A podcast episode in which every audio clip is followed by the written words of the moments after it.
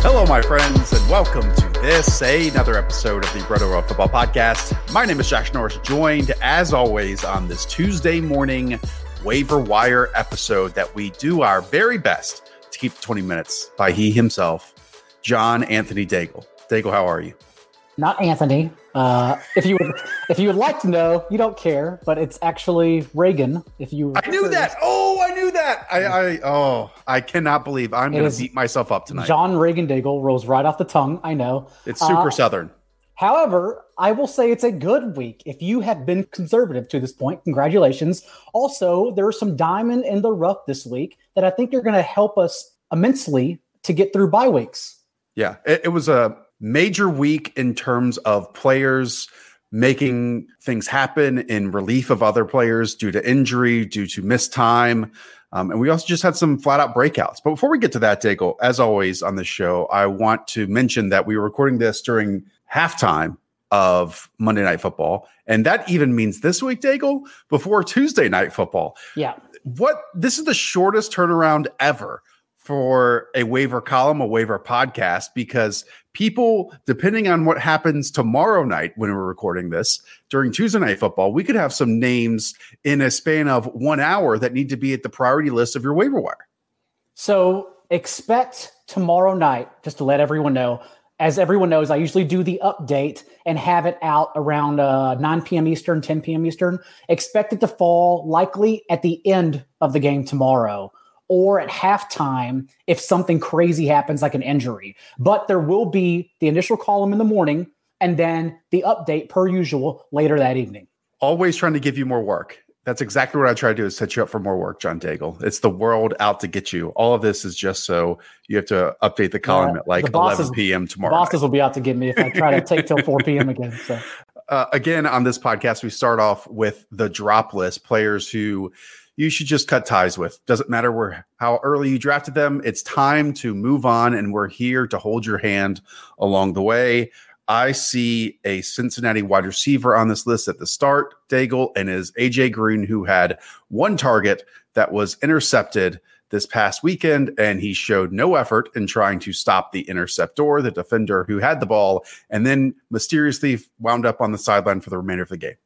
There were some people I received pushback from with Mark Ingram and J.K. Dobbins last week. I do not expect to receive pushback on A.J. Green, who reaggravated the same hamstring he injured in camp. He had only seen a 14% target share anyhow in weeks 3 and 4, and now with T Higgins more involved moving forward and A.J. Green's role in this offense just dropping weekly, you can move on happily and be done with it. Yeah, I don't want to be done with this entire Bengals offense. I think they look like garbage this weekend. And, you know, in many cases where they've had negative game script, they've still been able to produce. But this was one of those outlier performances where Joe Burrow just looked completely overmatched. And we know that offensive line is going to be overwhelmed often on Sundays. The other name you have written down that you gave me is tight end Tyler Higbee. Now, Tyler Higbee started off the season with 3 touchdowns.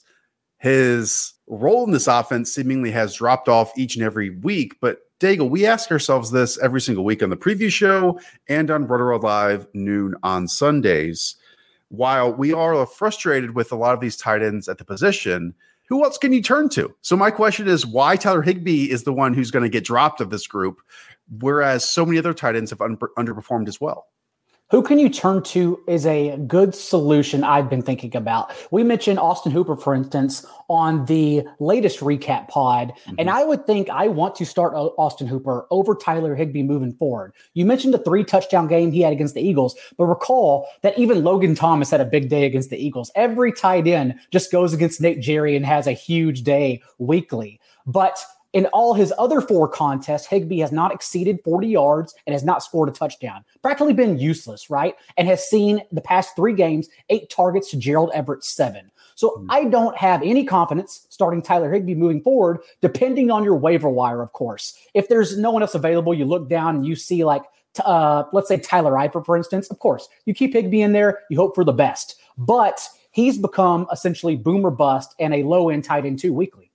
Good context right there. Once again, John Daigle's column will be up around lunchtime, probably after, because we know he needs a little bit of food to finish it off, get that little boost of energy just to wrap up that column. Let's get to the pickup list, John Daigle, the ad list. And we have to start with Andy Dalton, who I'm sure out there will be the number one ad in two quarterback leagues, in super flex leagues. Andy Dalton is available in every single Yahoo league out there.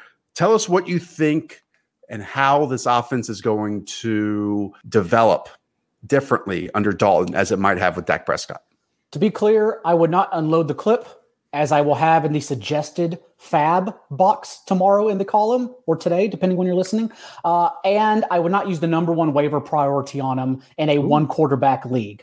However, on the surface, I started researching, and it shows the Cowboys have the toughest projected remaining schedule for the rest of the season. But then you dig a little further, and you notice that it's actually opened up in that time. The Cardinals, for example, Monday night's opponent, just lost Chandler Jones for the year. So we don't expect Dalton to face too much of a pass rush in that game. The Eagles have not been an overwhelming opponent this year, just a median defense. The Cowboys have yet to play Washington, so they get them twice over the course of the rest of the season. And recall that Washington has actually led the league in explosive plays allowed through the air. Mike Hilton, Pittsburgh's slot corner, continues to get bullied, and he'll be matched up against CeeDee Lamb. And then the 49ers are completely banged up on the boundary. So outside of Dallas's matchup against Baltimore later on down the road, I think Andy Dalton is a viable, formidable pickup, unless someone, let's say, like Justin Herbert, who was last week's number one streamer on the column, by the way, as he tears up New Orleans' lack of defense, unless Justin Herbert's out there.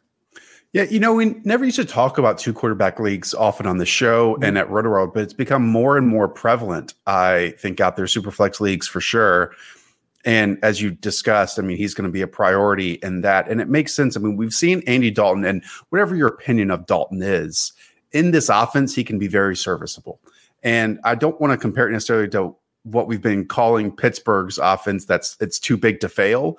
But with these three receivers, and maybe even a fourth, and Cedric Wilson, plus the running game of Ezekiel Elliott, there's a lot of options around him, a lot of good, explosive skill position players.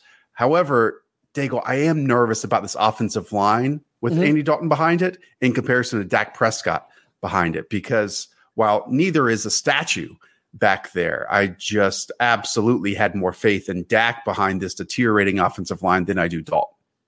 I agree with you.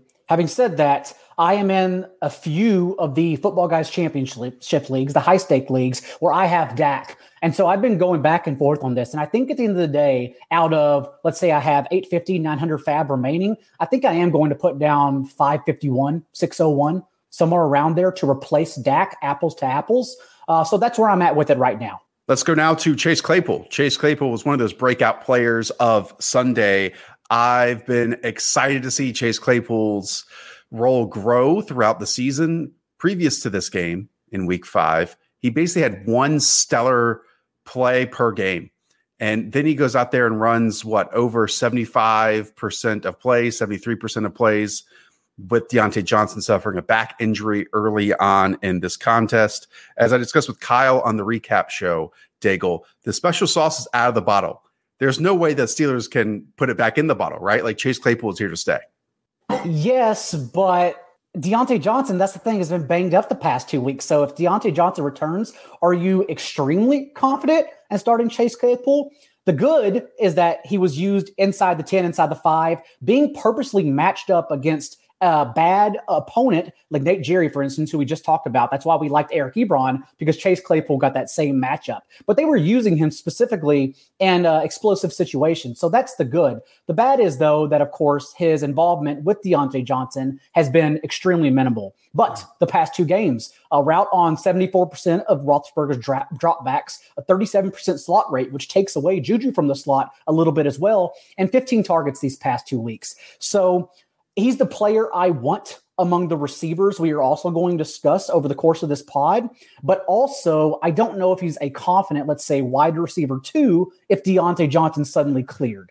Yeah, I'm not asking necessarily to be a wide receiver 2, even though he put up 39 points. I think this is the type of fantasy waiver dilemma and question that we kind of get ourselves asking throughout the season. Like, Every single week, you can pick up a Zach Pascal. Every single week, you can pick up a Hunter Renfrow, a Cole Beasley. I can keep going down the list, right?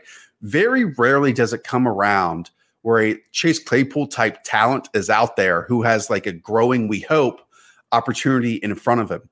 Because if he continues to run routes on 73% of Ben Roethlisberger's throws, then you're going to get a player who has a much higher ceiling than anyone else that we've picked up on the waiver wire this year. And that's a potential difference maker who's available in 83% of Yahoo leagues right now.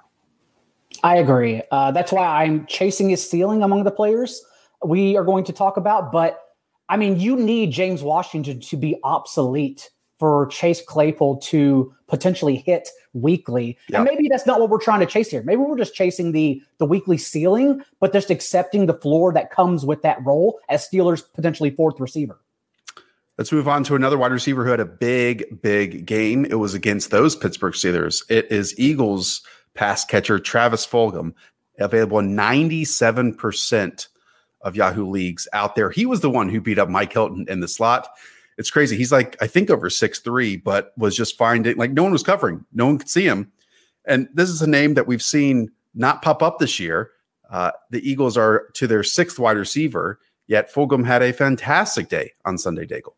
Everyone cites the comeback story for Fulgham since he was cut from the Lions and landed with the Eagles. I'm not shocked that Matt Patricia did not know how to scout a wide receiver for himself, but Fulgham showed up and was clearly the best receiver available.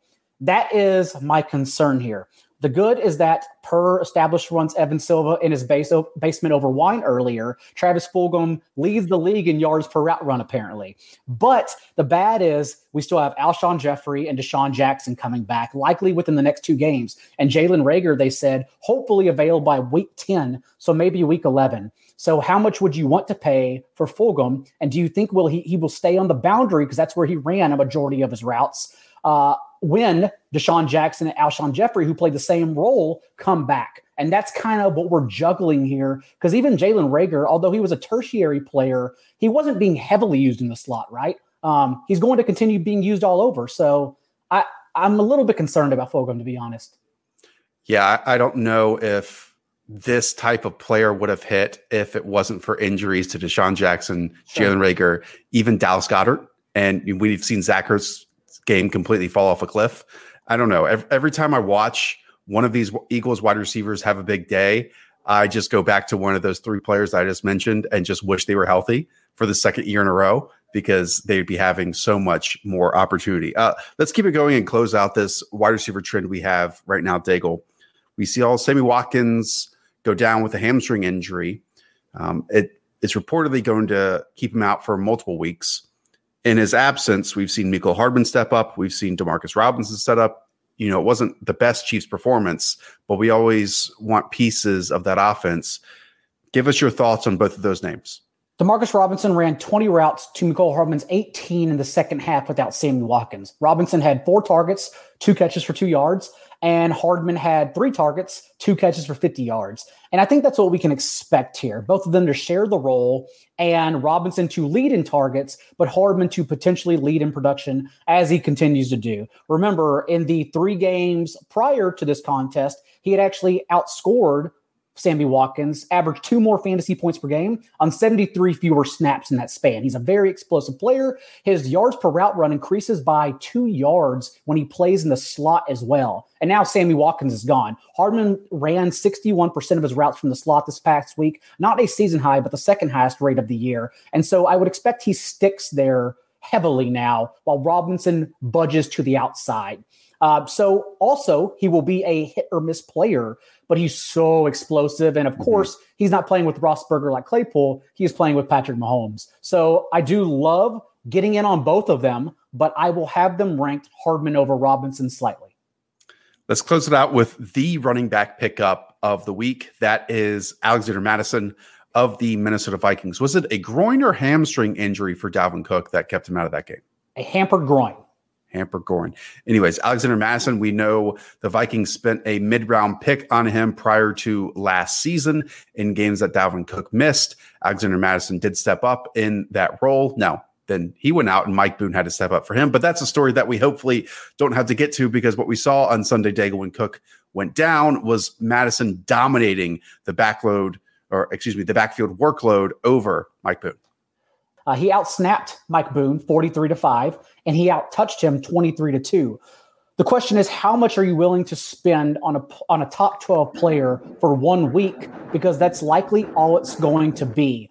Remember, the Vikings actually hit their bye in week 7. So even if Alexander Mattison is 75%, I don't see why they would roll him out against a winless Falcons team who's completely riddled with injuries throughout their defense. So I actually expect Madison to start and Dalvin Cook to be inactive. Again, though, you are paying for a RB1 for 1 week. So you have to look at your team, know what you need for wins, ask yourself, is that worth it? And then to essentially own only a handcuff in week 8 moving forward.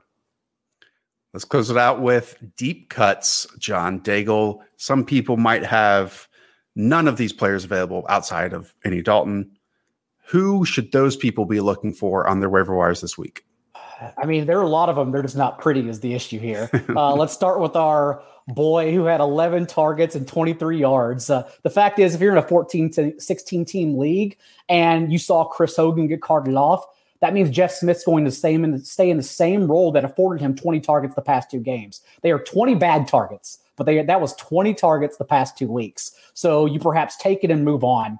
Darren Fells, if Jordan Akins is out, ran a route on a season-high 71% of Deshaun Watson's dropbacks, got a touchdown. And honestly, if Jordan Akins was out, I would start Darren Fells over Tyler Higbee. Kendrick Bourne, because Trent Taylor was benched after 4 snaps this week. And this pool of wide receivers that the 49ers had bundled at first has dwindled down to only 3 players, Deebo Samuel, Brandon Ayuk, and Kendrick Bourne, because Dante Pettis was also healthy scratched. So literally no one else matters except these 3 guys. Again, these are deep cuts. So Kendrick Bourne with perhaps CJ Beathard, a little shaky, but the people like it. Irv Smith, season high in targets and route runs. You're shaking your head. No, we're not going there. And then one I think is actually really good. So the good thing is Chris Conley, if DJ Shark is out, will lead the team in targets. The bad news is Chris Conley will lead the team in targets. So take that for whatever you want. Yeah, those were very deep. Might just, be a time to just avoid all those players. Do you have a suggestion? You usually have the Josh Norris deep cut of the week. No, I was actually one of the 17% who already has Chase Claypool on their roster. That's in the NBC Sports. I am too, by the way. Yeah, that's in the NBC Sports A-League. You wouldn't know anything about that. But Daigle, that's why people have to go check out your column. It's up around lunchtime on Tuesdays. And again, there'll be a short little update, if necessary, at the end of Tuesday Night Football. Daigle, good job. We'll be back on Wednesday evening with Patrick Daugherty, Denny Carter, for their episode. So for John Daigle, for Josh Norris, up the Villa. Talk to y'all soon.